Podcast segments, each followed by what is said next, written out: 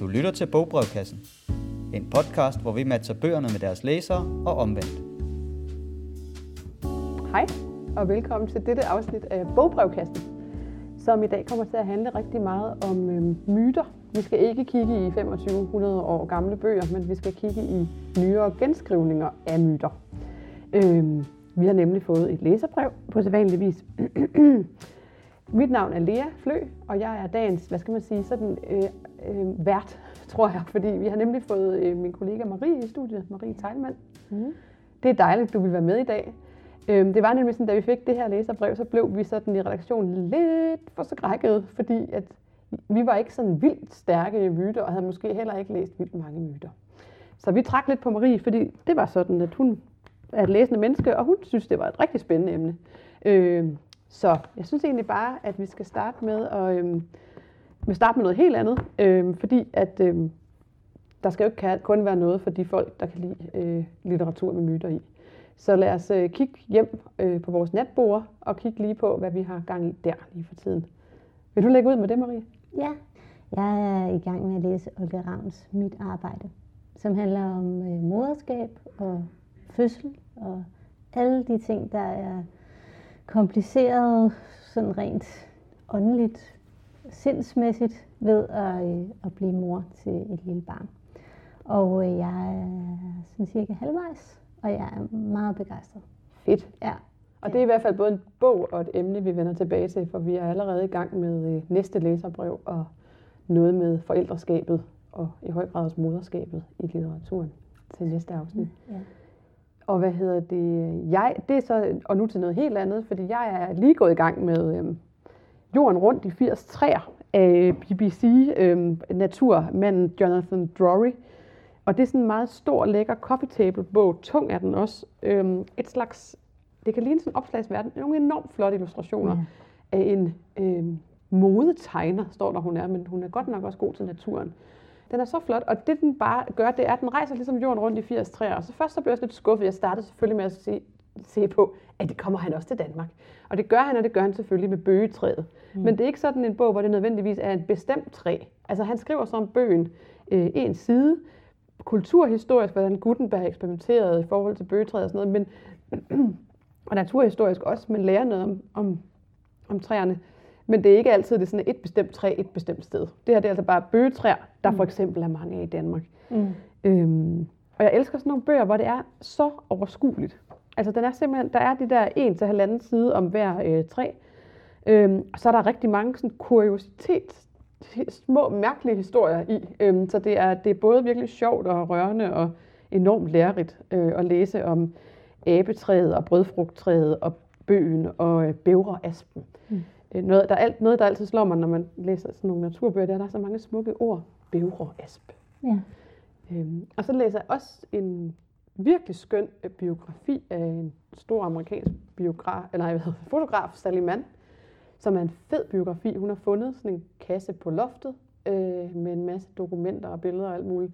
Og via den her kasse, så går hun bare til bunds i både øh, sit eget liv og sine forældre, sin øh, deres tjenestepiges, alle mulige. Hun kommer sindssygt vidt omkring, og det handler enormt meget om, hvordan man bevarer minder, eller hvordan minder også forvrænges, men så handler det også om øh, racehistorie, det handler om øh, fotografi som øh, vidnesbyrd eller kunst, eller alt det der imellem og alt muligt andet. Jeg, det er sjældent, jeg bliver så blæst bagover en biografi. Hold Still af Sally Mann, som også vandt alle mulige priser, dengang den udkom for faktisk, jeg tror måske 15 år siden. Mm. Ja. Jeg læser et læserbrev op, der er kommet fra Ida, og tak for det, Ida. Kære bogbrevkasse, står der. Tak for nogle gode podcasts og boganbefalinger. Jeg har blandt andet læst Havbrevene af Siri Randvar Hjelm Jacobsen, efter I anbefalede den og var meget begejstret. Jeg er en gavet, men kredsen læser, der lige nu er meget optaget af skønlitteratur, der bygger på mytologisk stof. Et eksempel kunne være Lea Maria Løbentins sæson, der trækker tråde til den græske myte om Demeter og Persefone. Jeg har forsøgt at researche lidt på egen hånd, og blandt andet faldet over Kirke af Madeleine Miller. Her synes jeg dog, sproget blev for letbenet, hvilket gør, at jeg hurtigt mister interessen. Jeg håber, I kan hjælpe mig videre i min søgen. Bedste hilsner, Ida. Vil du lægge ud, Marie? Ja. Eller skal vi måske lige fortælle kort om Lea Marie Løbentins sæson, som hun nævner? Ja, Hvad det, det er for en bog? Ja. Jamen altså, den er jo, som, øh, som bliver sagt i brevet også, en bog, der er skrevet over den gamle myte om øh, Demeter og Persefone. Øh, og skal jeg lige måske sige, hvad det er for en myte? Meget gerne. Ja. Jeg sidder øh, og Det er prøver og prøver at huske noget. jeg er sådan en, der tror, der ikke har haft, jeg tror, jeg ikke har haft oldtidskundskab i gymnasiet. Ja. Og jeg har forskellige vidner, for eksempel venner fra gymnasietiden, der sagde, du havde da også oldtidskundskab, det var obligatorisk. Så det er ligesom, det, det er der, der sker noget ved mig gamle dage nogle gange. Ja, Så ja, ja. Øh, Den, du har stensikkert hørt den her i oldtidskundskab, og så har du umiddelbart glemt det. det er sikkert glemt Ja. ja. igen. Men øh, Demeter var øh, frugtbarhedsgudinde, og hun havde en, øh, en datter, pur ung og øh, smuk, som hed Persefone. Og øh, så skete der det en dag, hvor Persefone hun gik og legede eller plukkede blomster eller eller andet, at hun blev bortført af Hades, som er dødsguden, og som blev bortført ned til underverdenen øh, øh, fordi han var forelsket i hende. Og, øh, og så blev Demeter så ramt af sorg, så der, sådan, der var sådan fuldstændig vintertilstand på jorden, hvor hun jo frugtbarhedsgudinde og sådan noget. Det gik jo ikke, så hun var ligesom nødt til at gøre et eller andet. Og så fik hun så lov til øh, øh, ovenfra af Zeus, okay, det, du kan godt få lov at få hende tilbage, men det, så er det bare, jeg kan ikke huske, hvem det var, der var nogen, der stillede den betingelse, at så skulle hun ikke have spist noget, mens hun var dernede. Og øh, det havde hun. Hun havde spist øh, nogle øh, kerner fra sådan et granatæble, og det, så, så var løbet altså kørt. Men hun fik så lov til at have hende noget af tiden. Det var ellers ikke meget. Nej, hun havde ikke spist meget. Nej. Hun havde lige taget en håndfuld, og så lige fået sig en, en lille snack, og det fik store konsekvenser, kan man sige. Men altså, hun fik lov at få hende tilbage noget af tiden, så en tredjedel af året, tror jeg det er, Nå. skal hun så være hos Hades. Og det er derfor, at der nogle gange er sådan ufrugtbart på jorden, og vintertilstanden, eller det kan også Nå, være- det er granatæblekernernes skyld der. det kan man sige, Okay. ja. Og det er bare helt anderledes i uh, Lea Marie Løbentins bog Sæson. Øh, der, øh, det er sådan en helt utrolig historie, som øh, ikke så meget handler om, at Persefone bliver bortført. Øh, det handler om en pige, som er svarende til den her Demeter-figur, som altså er morfiguren, og hun bliver mor i en alder af 8 år, da hun føder en græshoppe ud af øret. Så det er, altså, det må man sige, det er sådan en virkelig forfriskende take på øh, den her Persefone-myte. Øh, jeg har i hvert fald aldrig hørt nogen lignende udlægning af den. Altså, hvad, hvad, hvad er dine tanker om myter, skulle jeg så sige? Gør du der nogle tanker om myter? Ja, altså sådan, hvad de kan Hvad de kan, hvorfor, er, ja, hvorfor, hvorfor findes de endnu? Ja, og hvorfor altså- genfortælles de i høj grad til stadighed? Jeg tror faktisk, jeg tror lidt, jeg er der, hvor jeg synes, der er to grunde. Mhm. For mig personligt. Det kan være, at andre har det anderledes, men jeg synes, der er, sådan, der er to ting ved myter. Det ene, det er sådan det, jeg vil kalde for sådan sæbeopera-aspektet. Mm. Fordi myterne er jo bare på mange måder de oprindelige sæbeoperaer, ikke? Hvor der, det er de smukke, magtfulde mennesker, der har nogle intriger med hinanden. Ja, Det er meget, og jeg er sådan en, der godt kan lide at se en god det, sæbeopera. det, det, vi er jo over ved, det er Dallas. Det er det her. Ja. Og, øh, og, og det er bare fedt. Altså det er der sådan noget fundamentalt Der er sådan noget er chubang i det ja, på en chu- Det er sådan måde. meget kulørt, ikke? Ja. Og det kan jeg godt lide. Det synes jeg er meget underholdende. Og, og, øh, og så, af den grund har jeg, har jeg læst en del myter. Altså også sådan U- Ovids Ja. metamorfoser og sådan noget. Og, og det er enormt kulørt. Så det er, sådan, det er egentlig ret Og det, er jo nok, læst. og det er jo nok ikke den, tænker jeg, som hende Ida er ude i, for hun kan ikke lide, noget, hvis noget bliver for letbenet. Så Nej, det er nok, det ikke, er det er nok ikke sæbeopera øhm, aspektet. Men, der er, men det kan man Det er så begreb. nogen, at øh, det skal man, man skal i hvert fald ikke føle, at det kun er fint med myter, vil jeg bare lige sige, hvis der sidder nogen og, og, øh, og, og lytter med, Nej. og egentlig godt kan lide noget lidt letbenet, så er der også noget at komme efter myterne. Ja. Men det andet, der er ved myterne, er nok, at det er sådan, det kan sige noget om sådan, det, myterne er ikke stærke på psykologisk indsigt, typisk. Nej. Men de kan sige noget om sådan nogle grundvilkår. Ja. Og det er jo også, det, metamorfoser betyder forvandlinger. Og, øh, og det er jo sådan, fordi myterne, som, er, er gen, som den her antikke øh, digter Ovid gengav i metamorfoserne, de handler rigtig meget om, at alting forandrer sig hele tiden. Så Mm. hver gang man sådan lige tror, at man har styr på tingene, så bliver man det er aldrig den samme flod af- det. Nej, ja. Og Ja. der er sådan, altså det- altid, man tror hele tiden, man har sit på Det sit, det tørre. ja. Nu har man fået 14 børn. Okay. Fedt, det kører. Ja. Øh, alle børnene dør. Ja. Fordi man lige var lidt hård mod, ikke? Ja. Eller øh, som jeg er helt vildt god til at væve fedt. Ja. Øh, ja, men nu bliver det lavet om til en edderkop. Fordi, Ej, altså, ja, okay. altså det er sådan hele tiden, og, og det er jo sådan, det er at leve, ikke? Er Men sådan at det hele lyder som sådan noget lidt hov, hovmod står for fald. Altså, Det er der- rigtig sådan, meget. Ja, det er rigtig meget moral, moralprædikner.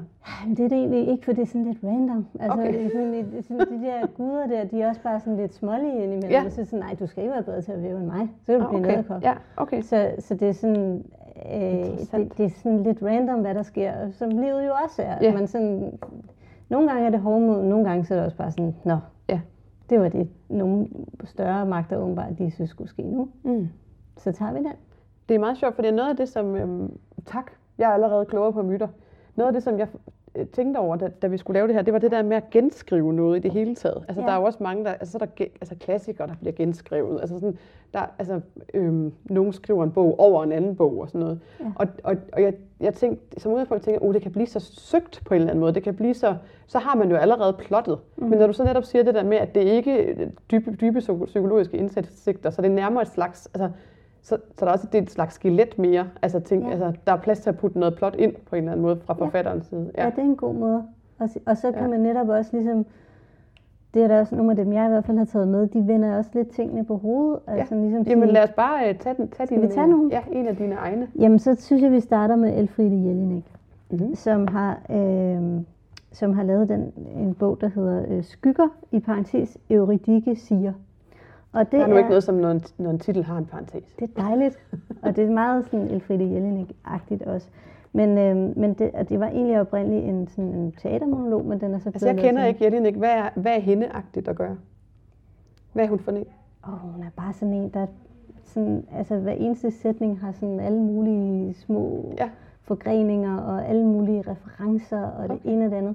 Altså hun, hun er bare sådan enormt potent med ja. sin viden og sin, ja, vil jeg sige.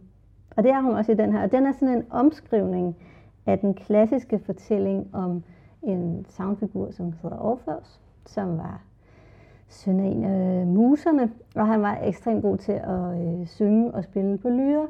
Og øh, så blev han gift med Eurydike, som han var meget, meget forelsket i.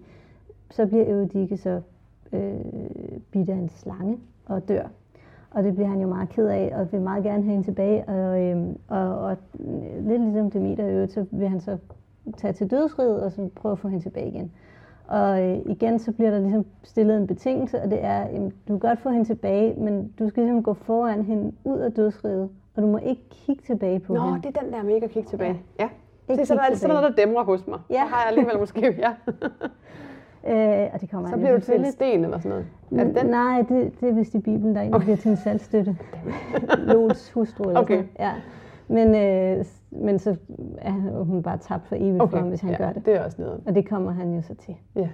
Øhm, og, øh, og på den måde mister han hende, men han bliver også, altså han bliver jo lidt urdigteren så, fordi han er så den, der sådan besynger det fraværende. Så det er jo meget det digter gør. Ja.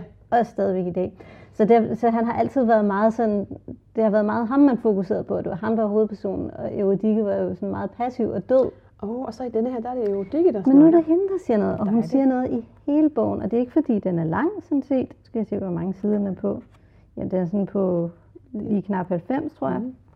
Men hun, hun taler så non-stop. Altså det er non-stop taletid til Euridike.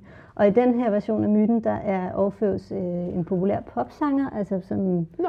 øh, teenage-idol, eller han er ikke teenager, men alle de små teenagepiger er vilde med ham, ligesom de er med Justin Bieber eller sådan noget. Ikke?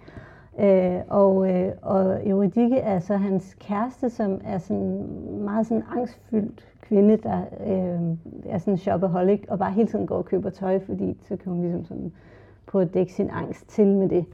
Øhm, og den starter med, at hun har den her mærke, hov, hvad er det, der er på mit ben, og sådan noget, hvor man sådan fornemmer, at det er den her slange, Mm. måske, eller måske det er et eller andet helt andet, men hun dør i hvert fald. Og, øh, og så øh, øh, har hun det faktisk meget godt med det. Altså hun har det egentlig meget rart i øh, dødsriget, og, øh, og fordi der er ligesom, hun har altid bare været det her objekt, og hun har altid sådan stået i skyggen af Orpheus. Og li- lige pludselig så er det helt skygge. Så der er ikke Mm. noget med, og, og, og lige pludselig behøver hun heller ikke at gå ud og købe tøj hele tiden, fordi hun er ligesom selv som et stykke tøj. Hun er sådan et tomt hylster nu. Og, øh, og det er virkelig dejligt. Og, det, og det, det lyder måske lidt dystert, men den er meget sjovt skrevet også. Mm. Og sådan, og, og, det- fordi hun gør meget grin med overførsel. Hun nu pludselig ja, jo har en eller anden form for metafysisk distance til, men også meget ironisk distance. Hun synes, han er virkelig fjollet. Er vi, er vi, også, vi er også ude i et feministisk projekt, et muntert feministisk Ja, projekt. ja. meget feministisk. Ja, det lyder helt, herligt. Helt klart, den er rigtig fin. Ja. Altså, jeg vil ikke sige, at den er nemt læst, fordi det er jo sådan en lang... Altså, nu sagde du rablende før, det passer mig Okay, faktisk bedre ja. ja. her. Og alle mulige referencer til alt muligt, som altså, jeg sikkert ikke engang har fanget halvdelen af, men der er i hvert fald Isolde på Tristan og Isolde Ja. og alt muligt. Og øh, så, så det er ikke fordi, den er nem, men den er heller ikke særlig lang, og den er bare den er ret sjov. Og så er der sådan virkelig fint efterord, fordi den er blevet øh, oversat til dansk af Jørgen Hermann Monrad Mm. mm. og Juditha Preis. Så er, de, så er man i gode hænder. Så er man nemlig i rigtig gode hænder, og de har skrevet et meget, meget fint øh, efterord også, hvis man sådan bagefter tænker sådan lidt, hov, hvad, hvad søren skete der lige der? At så er der en god tekst om det bag. Ja, så fedt. øh, rigtig fint. Og Jamen- det, der, det kan jeg godt lide, det der med, at ligesom, den bruger jo en myte, og fortolker den bare helt Ja. anderledes, fordi de siger, Ja. ja. nu er vi et andet sted, Ja, og nu der er har vi ligesom brug for noget fortolkning. andet. Ja. Ja. så, så den laver jeg lige. Ja. Det kan jeg godt lide. Fedt. Ja. Jamen, øh, uh, jeg er sådan dobbelt out of my comfort zone i dag, både med myterne, men også fordi, at vi her i dag, der spiser vi en sensommerbolle. Og den er med hyben og havtorn. Ja. Ja. Og jeg ved ikke helt, hvordan jeg synes, den smager. Nej. Ligesom at jeg ikke ved, hvem der sker hvad med i myterne. Så det er virkelig øhm, dybt vand. Til gengæld så tror jeg, at, øh, at jeg vil starte med den sådan mest straight, straightforward øh, bog, at jeg har læst op på af mytestoffet. Og det er Vores Elskede af Camilla Shamsi. Øhm, og Vores Elskede af Camilla Shamsi ligner både i den danske og den originale engelske udgave noget sådan slags øh, chiklit. Den er meget lyserød, og så hedder den Vores Elskede. Originalt så hedder den Home Fires. Øh, som jo er en lidt anden type titel. Og man kan sige, at den er i hvert fald ikke særlig chiclet-agtig. Det er en meget, meget Øh, det er en meget hurtigt læst roman, så på den måde er det, men den er hurtigt læst, fordi det er en, det er en page-turner. Den har, den har et plot, øh, som, som er, altså, er baseret meget på mytestof. Den er, øh, den er virkelig sådan, øh, den er Antigone-myten, øh, hvor nogle tre søskende i, øh, kort Antigone, okay, jeg prøver. Antigone har to brødre. De dør begge i kamp. Den ene har gjort et eller andet. I hvert fald, så, får han, så må han ikke blive begravet. Så bliver han bare sådan hengemt, og ham skal man ikke tage sig af. Den anden bliver ligesom ophøjet som helt. Og jeg tror også, at den holder sig ret meget til den myte, som jeg så ikke... Altså, jeg blindlæste den jo lidt. Jeg ved godt, den er baseret på myten, men, men, men den er også bare i sig selv en virkelig god bog. Og jeg tror, den kunne være sjov at læse for folk, der godt kan lide myter. Mm. Fordi den er... Altså, jeg kan jo mærke, at den er meget baseret. Faktisk er det, selvom, som vi snakker om før, myter kun har så og så meget plot, så vil jeg sige, at det her plot er virkelig... Det har alverden plot, alverdens plot twists, men de er på en måde også koblet op til myten. Og derfor er det også godt, at jeg ikke nævner for meget af myten, fordi mm. det er faktisk en slags spoiler. Øhm, nå, den her bog, den handler om tre søskende. Vi følger dem alle tre på hver, på hver sin måde. Øh, et tvillingepar og en storesøster, som er blevet øh, forældreløse. De lever i nutidens London øh, og har øh, anden etnisk baggrund, som det jo så ganske udefinerbart hedder. Faren han er død, og han er sandsynligvis død på vej til Guantanamo. Har sandsynligvis været en kæmper, men, men man ved det ikke rigtigt. Øh, der går kun en masse rygter. Og man kan sige, at der er sådan en masse elementer. Der er noget, sådan noget virkelig fin skildring af en ungdomsforelskelse, hvor den ene måske har lavet som om, men på sigt alligevel ikke lader som om. Øh, der er en søn til en premierminister, som øh, er nødt til at gøre et stort oprør med sin far.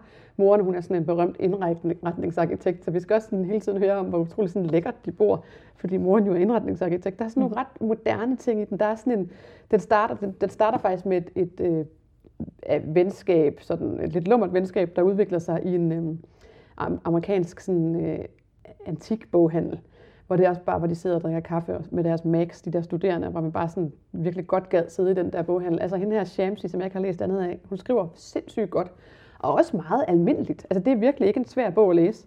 Øhm, men det er en bog, som det den i høj grad øh, vil, hvis man sådan kan tale om et budskab, uden at det er irriterende, øhm, det er at fortælle øhm, om, hvor komplekst det er, hvornår man rejser ud for at blive kriger.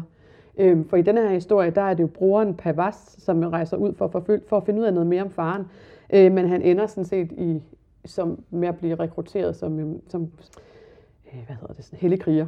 Og det, er jo ikke, øh, det var ikke hans mening, han skulle det, men, men omvendt er han jo ikke uskyldig i det, for han har jo sagt ja til at gå med og blive kommunikationsansat hos Øh, folk, der i hvert fald ikke har deres på det rene. Mm. Øh, og tvillingesøsteren vil så, altså der sker det jo så det der myte noget, øh, som så gør, at tvillingesøsteren hun får en meget, meget stor kamp mod meget, meget store øh, mennesker og meget, meget store systemer for øh, ja, at retfærdiggøre ham. Mm. Øh, en virkelig, virkelig god, øh, meget nutidig roman, som, øh, ja, som jeg synes er læsværdigt, både til folk, der kan lide myter, men også bare folk, der har den der med, øh, jeg vil gerne læse en god bog. Mm. Øh, den er ikke munter, jo, de er ret, altså de, det handler om tre unge mennesker i 20'erne. Øh, mm. de, de er ret både søde og kloge og enormt kække. Mm. Øh, så på den måde der er meget sådan, der er meget sådan noget, øh, øh, hvor de øh, chatter og sådan noget, ikke? Hvor de sådan, og de er vildt sådan, søde kærlige mod hinanden, øh, og også bliver virkelig uvenner og sådan dramatiske. Så på den måde er det muntert, men handlingen i sig selv er jo virkelig, virkelig dyster og viser også, at vores verden er så pisse kompleks. Mm. Ja. Det var fint. Det var den. Har du en, du synes kunne komme her efter? Øh, det kan være, at nu er vi i gang med sådan, øh, det antikke Grækenland. Så kan være, at jeg lige skulle tage den her også, som er den sidste, jeg har med af dem. Mm. Og det er, den er ret ny. Det er Amalie Smiths øh, Threadripper. Og den er sådan en måned gammel eller sådan noget. Øh, så den er ret ny, og den er, altså, den handler om en øh, ung, sådan, eller yngre kvinde, som er uddannet billedvæver. Øh, hun skal lave et, øh, hun har fået sådan en bestillingsopgave på et billedtæppe, som hun skal lave til, som skal hænge i Digitaliseringsstyrelsens indgangsparti. Øh, så der har vi allerede sådan lidt fået slået temaerne i bogen an, fordi den handler rigtig meget om øh, dels sådan vævning, dels computer. Der står også på forsiden af bogen, at det er en hybrid. Jamen det er en hybrid. Altså fordi den, den undersøger sådan, en, en vævning er jo sådan både overflade og, øh, hvad skal man sige, tekstil, ikke?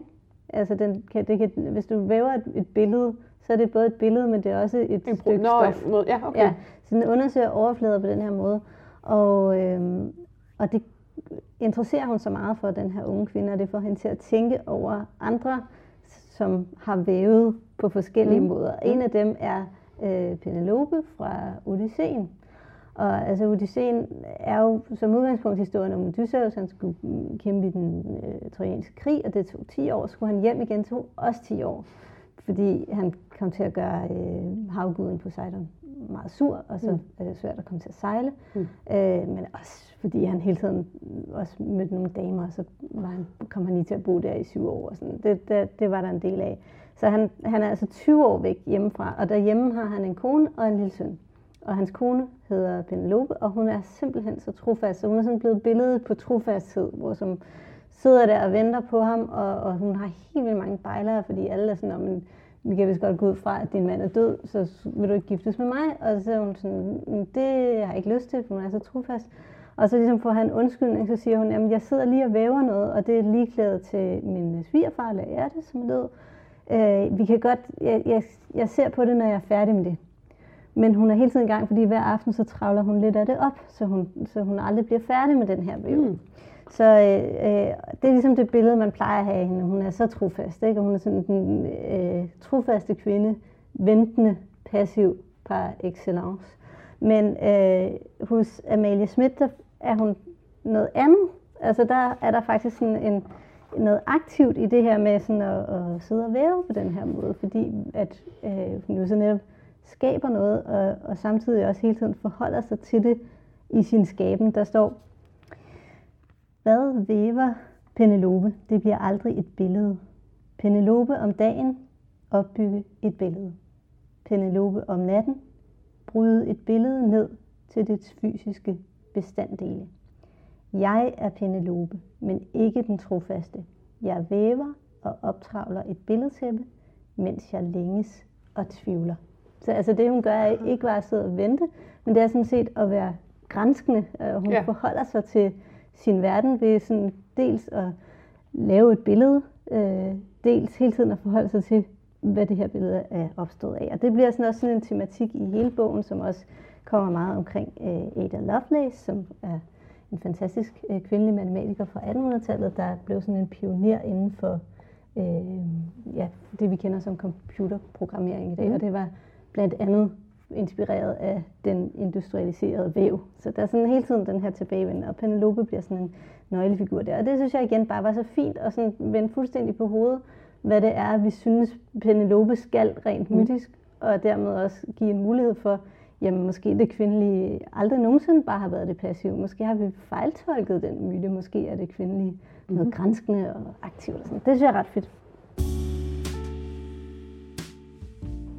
Jeg tænkte på, at det er jo svært ikke at fortabe sig, fordi man både har myteskildringen og bogen foran sig. Men jeg tror, øh, vi skal prøve at nøjes med at snakke om bøgerne, og så må Ida og de andre myteglade lyttere stole på, at der er en myte i dem. Ja. og så må de selv finde ud af, hvad det er for en. For ellers så tænker jeg, at vi ikke når så mange, og vi har faktisk ret mange med. Ja.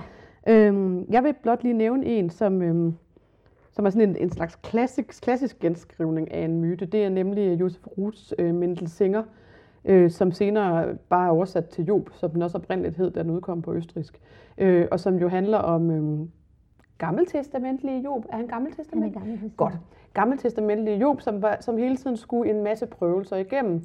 Øhm, og man kan sige, at Mendel Singer, han er sådan en helt almindelig øh, rettroende jøde. Han er, han er jo lærer, og han har, hvad han skal have. Han har et lille hus og en kone, og nogle, øh, nogle børn, men så, så begynder det sådan at gå lidt ned ad bakke for ham. Hans yngste barn bliver krøbling, og hans kone, som det så fint hedder, bliver gammel og grim med tiden, og det er jo også for dårligt, at hun gør det. Øhm, den udkom i 1930, den hedder en roman om en ganske almindelig mand. Øh, og den handler om det der med, hvordan kan det være, at, at Gud er god, hvis han udsætter os for så meget ondskab og sådan noget. Øhm, og Josef Roth er bare øh, læsværdig, synes jeg. Jeg synes ikke, øh, jeg synes ikke det er tungt. Øhm, og jeg synes, jeg, hvad skal man sige, det er en, altså noget Ruth kan, det er at skildre mennesker. Han er virkelig god til mennesker. Han, nogle gange, så, altså sådan, man kan sådan møde nogle sådan bifigurer, hvor de bare lige er skildret på tre linjer, og man bare lige kan se dem fuldstændig klart for sig. Så hvis man godt kan lide det, så er Mendel Singer i hvert fald en, en fin lille, lille bog om en ganske almindelig mand. Og den udspiller sig hvornår? Åh, må ikke også det der altså omkring? sådan i hans egen samtid? Eller? Ja, jeg tænker, ja. hvis den fra 1930, der er i hvert fald ikke... Øh, eller lysekroner og sådan noget, politibetjente. Ja. Overskæg og næseklemmer. Ja, må ikke det på den samme? Det har jeg ikke sådan tænkt over, at det ikke skulle være i hvert fald. Nej, nej, nej det var også, jeg har ikke øh, Men det er også mange år siden, eller nogle år siden, jeg har læst den. Skomager. Nej, jeg tror, at det passer nok meget godt. Ja. Øhm, ja. Altså, jeg, jeg kom til at tænke på Cecil Bøtger også, sådan hendes generelle forfatterskab. Altså, altså, i hvert fald mange af novellerne. Men så, jo mere jeg sådan prøvede at finde, jamen, hvad er det så for nogle myter? Udover øhm, selvfølgelig øh, Anna Diomene, som et af hendes langdigte hedder fra en digtsamling, der også hedder Anna Diomene, øhm, som jo var Venus, eller sådan en slags, ja. Øhm, så, så synes jeg faktisk, det gik mere op for mig, jeg er vild med Cecil Bøtger, men det gik mere op for mig, at det er noget mytisk, mere end at det er mytegenskrivninger. For eksempel har hun, altså, altså der er sådan stemning af ikke-tid på en eller anden måde i mange af hendes, øh, hendes for eksempel den, der hedder Den yderste dag novellen, hvor man sådan flyder omkring i sådan et landskab, der kunne være for 2000 år siden eller være nu. Øhm, så det var ligesom om, det var, det var sådan ukonkret for mig, men noget med Cecil Bøtger. Ikke hvis man vil have konkrete genskrivninger øh, andet end noget af hendes lyrik, men de der noveller, synes jeg bare, de, de kan noget mytisk. Mm. Øh, hun har i hvert fald, tror jeg, haft styr på sine myter, når hun har skrevet dem. Det minder mig om, øh, fordi jeg kan huske, øh, da jeg var øh, stort barn, så læste jeg øh, Cecil Bøtgers Marias barn, som handler om Jesus, og om, da han blev født og sådan noget. Øh, og den var jo også meget fin, og byggede jo også på, på en øh, myte. Men øh, det, øh, det gør den her også, som jeg har taget med, og det er Jonas Rolsteds øh, Organ Remain, som er en svær titel, men det er faktisk en meget fin og sådan let tilgængelig lille bog, og det er... Øh, skal jeg lige være helt sikker på, at jeg siger det rigtigt. Jo, det er sådan, hvad skal man sige, øh, gendækninger af historier, som kommer fra noget, der hedder det arabiske barndomsevangelium og fra Koranen. Og det er øh, sådan øh, små historier om ting, Jesus lavede primært som barn, øh, som altså ikke er noget, vi kender fra Bibelen. Hvorfor må, altså jeg tænker, Jonas Rolfsted er sådan en ret ung forfatter. Hvorfor, hvorfor tænker han lige, at han skal genfortælle dem, tror du? Eller jeg tænker... Mm, jeg har indtryk af, at Jonas Rolsted er en teologisk interesseret okay. forfatter. Ja. Hvad for en øh, slags bog bliver det så? Det er en sådan meget lyrisk lille bog. Altså, og det er nogle utrolig smukke skildringer. Han har skrevet den, mens han øh, øh, vandrede rundt i Libanon. Så der er sådan mange smukke skildringer af øh, et mellemøstligt landskab, og der er sådan, det der lille Jesusbarn, det sådan går lyser op i det her landskab og udvirker mirakler øh, bare ved sin blotte til sted. Altså sådan, folk kommer så hen til Maria og ligesom vil, øh, rør, altså rør ved ham og sådan noget, og så bliver de helbredt for ting. Så han er, sådan, han er ikke, det er ikke fordi han gør så meget, men han er bare. Og det er sådan meget stemningsfuldt og sådan, det er jo egentlig ret dramatisk, men enormt sådan stille og roligt fortalt og smukt. Med mange sådan, det er meget, tingene er meget rubinrøde eller okkergule, og sådan, man kommer virkelig ind i sådan et øh, mellemøstligt farveunivers, som jeg er meget vild med. Den er også smuk. Det er en smuk bog, Fedt. ja. Apropos smukke bøger, så sidder jeg her med en meget stor, øh, meget stor bog, der hedder The 100 Nights of Hero. Og den er skrevet af en, der hedder Isabel Greenberg, som både har skrevet og tegnet den. Det er nemlig en kæmpe stor graphic novel. Mm. Det er jo, som titlen angiver, er hun blandt andet inspireret af 1001 Nats eventyr. Øh, her er det bare øh, 100 netter. Øh, og Hero er sådan en, øh, en tjenerinde, som øh, hvis mor viser det sig, er en af de første historiefortællere. Øh, det er en rigtig, hvad skal man sige, jeg slår op her, så står der, på første side, så står der, Are you ready? Yes, then I shall begin. In the beginning was the world, and it was weird. Så ser man sådan et landskab, der ligesom er formet af sådan nogle kalkmaleri mennesker og dyr. øhm, og så møder vi øhm, en, en, en sød, meget sød sådan pige med næb. Hun har ligesom sat et næb på med elastik rundt om. Og hun hedder Kiddo, og Kiddos far, han er sådan gud af alt. Han har skabt hele universet, og han er totalt storhedsvandvid, og han er sådan lidt mere fuglet end Kiddo. Og hun har sådan en bror, som er sådan rigtig god med Gud. Og Kiddo, hun får så tildelt øh, jorden. Den kan hun ligesom styre. Og så, så, op, så, så lader hun ligesom alting komme. Så kommer skabelsesberetningen hentet direkte fra Bibelen. Og så kommer øh, Kiddos far ned og siger sådan, hvad laver du? De går bare rundt og formerer sig og har det vildt fedt. Og sådan, at det, det går bare rigtig godt, uden at de tænker på, at det er dig, der har gjort det. Hvorfor tilbyder de dig ikke? Og Kiddo, hun har bare siddet på sådan en sten og betragtet menneskerne, og jeg synes egentlig, det gik rigtig fint. Og så bliver, hun sådan, så bliver han sådan, kom nu i gang med at få dem til at tilbyde dig og sådan noget. Så springer vi helt vildt i det, og skal høre en helt anden historie om sådan nogle øh, ridere, der sidder og er rigtig øh, liderlige. Og den ene siger sådan, min kvinde er aldrig utro, og den anden siger, ja, ja, det siger du nu, men giv mig 100 netter, så skal jeg nok få hende overtalt til at komme i kanen med mig. Det er sådan en blanding mellem en masse myter, gamle historier, alt muligt. Og jeg, jeg, der er meget, jeg kan genkende, selvom jeg ikke er så mytestærk, men mest af alt, så er det bare en, jeg er normalt ikke vant til at læse graphic novels, det er bare en vildt god bog. Altså, den er så smuk og så fedt fortalt, og den er sjov, og den er rørende. På en side kan der være sådan fem tegninger, ikke? og så kan jeg nå både at grine og græde lidt på den side. Altså, mm. Det handler enormt meget om for, historiefortælling. Den har øh, rigtig meget feminist, feminisme øh, på, på, og handler rigtig meget om de her magtstrukturer gennem tiden. Hvem fortalte historierne, og øh, de her tre kvinder, der begynder at fortælle historier relativt tidligt i det her øh, ikke, ikke historiske land, eller det er, det er sådan, hvor de også vil fortælle alle de andre historier, altså om hvor hårdt kvinderne arbejdede hjemmet, selvom at de ikke fik noget prestige for det, og øh, kærlighed mellem to kvinder, og alle de andre historier, end dem, som hele tiden blev fortalt og overleveret. Så det er både myte, øh, hvad skal man sige, øh, inspireret, men det er også en slags mytekritik, fordi det, det der med sådan, hvad er overlevet, hvad er det for nogle historier, der ikke er, ikke er blevet overleveret, fordi de ikke syntes vigtige, eller sådan. Mm-hmm. Øhm, ja, den er bare fantastisk, og har vist nok også vundet priser, og det, ja, priser og det hele. Mm-hmm. Ja, den nemlig vundet en af the best uh, British Comic Awards, awards, så det er altså som sagt også en virkelig ja, meget smuk og fin og sjov bog. Ja, det er flot. Det var den, ja det er den, og den er, den er også, hvornår er den fra? 2016, ja, men ja, mm. det var den. Så skal vi bare haste videre, tror jeg. Mm. Jamen, øh, jeg tog også bare lige Salome med, som er en Oscar Wilde, øh, Oscar Wilde skuespil. Men jeg har ikke simpelthen ikke kunne finde det øh, oversat til dansk, så det ved jeg ikke, om det findes. Men, øh, men øh, ellers så kan man læse den på engelsk, og øh, den er ikke voldsomt svær, og den, øh, den synes jeg bare er et sjovt eksempel på sådan en mytisk figur, som er totalt underbeskrevet i det oprindelige, og som bliver udfoldet rigtig meget. Fordi Salome er fra Bibelen, hun er altså næsten ikke med. Hun er med i Markus evangeliet, det nye testamente. Øh, og hvem var hun? Jamen, hun var steddatter til Herodes, som man jo hører noget mere om. Men, øh, altså kong Herodes. Og, og det var hun, fordi han var blevet gift med hendes mor, og hendes mor havde tidligere været gift med øh, Herodes bror. Og det er teknisk set incest på det tidspunkt. Mm. Så Johannes Døberen er sådan, hvad har I gang i? i virkelig klam lige nu og sådan noget. Så bliver han så øh, spadet ind, og så danser øh, øh, Salome på et tidspunkt for sin øh, stedfar, er en fest. Og så bliver, øh, så bliver han, øh, Herodes meget betaget af øh, hendes dans og siger, du må få, det er med i Bibelen det her, du må få lige hvad du vil.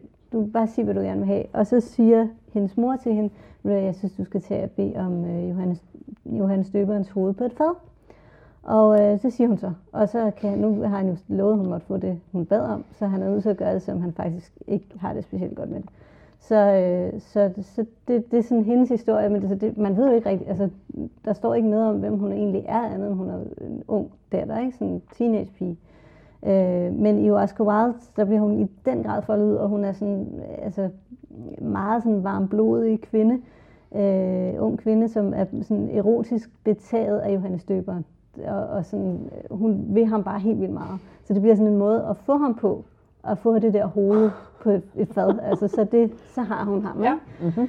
Øhm, så det er sådan meget makabert og grotesk, og, og meget fin skildring af Salome, som sådan på en gang jo er øh, bødel, men hun er også ret meget fornemmer man offer for det her, sådan, den her sådan sygelige, dekadente verden, som hendes og hendes, hendes mors og, og hendes øh, stedfar ligesom repræsenterer. Så det er sådan, og, altså, var typisk Oscar Wilde sådan rigtig dekadent, ikke? Rigtig, rigtig fint. Jeg sidder og bladrer i den, og siderne falder lidt ud, men hvor er den dog smuk? Ja, den er nemlig den rigtig er også smuk. illustreret, sådan nogle meget, store engle med masker og hængebryster, sådan noget. Ja. Art Nouveau øh, hængebryster. De, er Virkelig meget, flot. øh, også, de blev meget berømte, de der illustrationer. Ja, så hvis man kan forstå. få fat i en, en udgave, hvor de er med, så, øh, så er det en Så stor i del af appellen. Ja. ja. Fedt, tak. Jamen lad os øh, skynde os at snuppe den sidste. Eller har du en? Jeg har ikke, ja. Du har, det er godt. Så skynder jeg mig lige at snuppe, snuppe den sidste. Jeg har det sådan, men de forfatter jeg er rigtig stor fan af, så gemmer jeg nogle gange nogle af bøgerne. Øh, I hvert fald de nulevende forfattere, om sådan går og venter på, at de laver nye, og det laver de ikke helt nok til, til at man sådan selv føler, at der er nok. Og sådan har jeg det jo med skotske forfatter Ali Smith, øhm, som jo heldigvis spytter virkelig gode øh, bøger ud for tiden med den her årstidskvartet, kvind, kvintet, fire bøger. Øhm, kvintet, øhm, hvor den nyeste sommer lige er udkommet, øhm, og jeg har lige fået den. Men det her er en ældre sag, der hedder Pige møder dreng, og den har jeg ikke læst, fordi den var så kort, så tænkte jeg, at det var alt for hurtigt overstået, 150 sider. Men Pige møder, møder dreng er en øh, genfortælling af en myte om Ifis. Øh, det, er sådan en, øh, det er faktisk en af de meget få myter, jeg godt kunne huske, fordi det er noget med, at, øh, at øh, nu sidder jeg alligevel og kigger på bagsiden helt panisk, fordi jeg tænker sådan, var det, var det den, der hed Ifis? Det er i hvert fald, nå, øhm, det er det der med, at, at et ægtepar får et barn, men de skulle have fået en, en dreng, men så fik de en pige, og så var de nødt til at forklæde barnet som en dreng. Øhm, og så vokser barnet op og forelsker sig øh, jo i en pige, og pigen gen forelsker sig også i ham, og så ender det med, at de får lov til en eller anden gud, at, at hun kan blive til en rigtig dreng, og så bliver de, lever de lykkeligt. Og den her pige møder dreng er, Alice Smith har som sådan gennemgående tema rigtig meget med køn, og rigtig meget med, øhm, når øh, folk af samme køn elsker hinanden og sådan noget. Så det er jo på en måde en oplagt øh, bog øh, for hende at skrive. Det er en meget, meget sød øh, lille kærlighedshistorie mellem, øh, mellem en øh, ung kvinde, som har en meget øh, potent søster, og en søster, som er meget dygtig, og hun får et job på hendes, i, hos hendes firma, de fremstiller vand øh, og bil, skal bilde folk ind. Det foregår i Inverness i Skotland, og de skal bilde folk ind, at de har brug for det her vand på flasker, og ikke den her virkelig rene, skønne postevand. Øhm, apropos myter, så er det også det der med, hvorfor, altså, sådan, hvad er det for en myte, men der er også det der med, sådan, man skaber om ting, ikke? Ja. Øhm, og det er sådan, den er også så hende, som hun forelsker sig i, er sådan en, en tagger, der går sådan og, og tagger på de her reklameskilte og skriver, det er jo noget lort, hvad, hvad tænker I på? Og sådan noget. Selvfølgelig kan man bare drikke rigtig vand, og, eller almindelig vand og sådan noget. Og så på et tidspunkt, så, så hende her taggeren, som virkelig altså, har styr på sit shit, hun fortæller så om, om øhm, den myte, som de er i. Øhm, altså myten om Ifis. Vores hovedperson, Antea, der, hun er, sådan, hun er lidt skeptisk over det med myterne der. Altså hun prøver sådan at spørge ind til, men det er ikke bare noget, samfundet har skabt for ligesom at, at skabe en kunstig, nogle kunstige behov og sådan noget. Altså, for eksempel det her vandfirma, hun selv arbejder i, ved at fortælle os den her rigtige overbevisende myte, så kan folk øh, gå ud og købe vand på flaske, i stedet for at drikke det fra vandhanen og sådan noget. Men, men, men Robin her, hun insisterer altså på at, at høre den her historie om den her drengepige og det her kærlighedsforhold, som hun så, eller at fortælle den her historie, det fortæller hun så videre. I starten af romanen Pige møder dreng her, der hører vi øhm, i Anteas bedste forældre. Øh, bedstefaren, han har været pige som lille. Mm. Øhm, og det hører vi også noget om senere. Altså, der, der er sådan, det er sådan et generelt tema, det der med, at, at, at kærligheden overgår kønnet på en eller anden måde. Øhm, og det er, det er øhm, man kan, jeg skal også lige sige, at det her det har faktisk været en bestillingsopgave. Der har været et forlag, der, der ville have en masse store forfattere til at skrive, genfortælle myter, blandt, altså rigtig mange, blandt andet Margaret Atwood og Claus Østergren også fik til opgave, og Alice Smith blev altså på den måde hyret ind til at gøre det. Men mm. man kan øh, mildest talt ikke mærke, at, at det var en bestillingsopgave. Det er en meget, meget frisk og aktuel bog, synes jeg. Mm. Ja, det var vist myterne for i dag, Marie.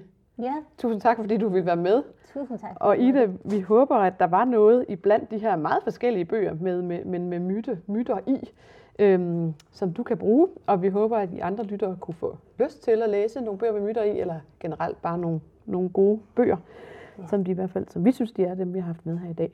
Øhm, hvis I sådan øh, hører bogbrevkassen, sådan og synes, det er en okay øh, podcast, så må I endelig også gå ind og, og trykke stjerner og hjerter frem på øh, øh, de forskellige portaler, I hører den på, fordi på den måde kan vi blive ved med at, få, at få lyttere hermed og eksistere. Ja. Og hvis I har et bogbrevkasse spørgsmål, hvis I har noget knas i jeres øh, læseliv, så må I endelig skrive ind til info Tusind tak for i dag. Vi høres ved. Ej, jeg skulle sige, at vi læses ved. Ej.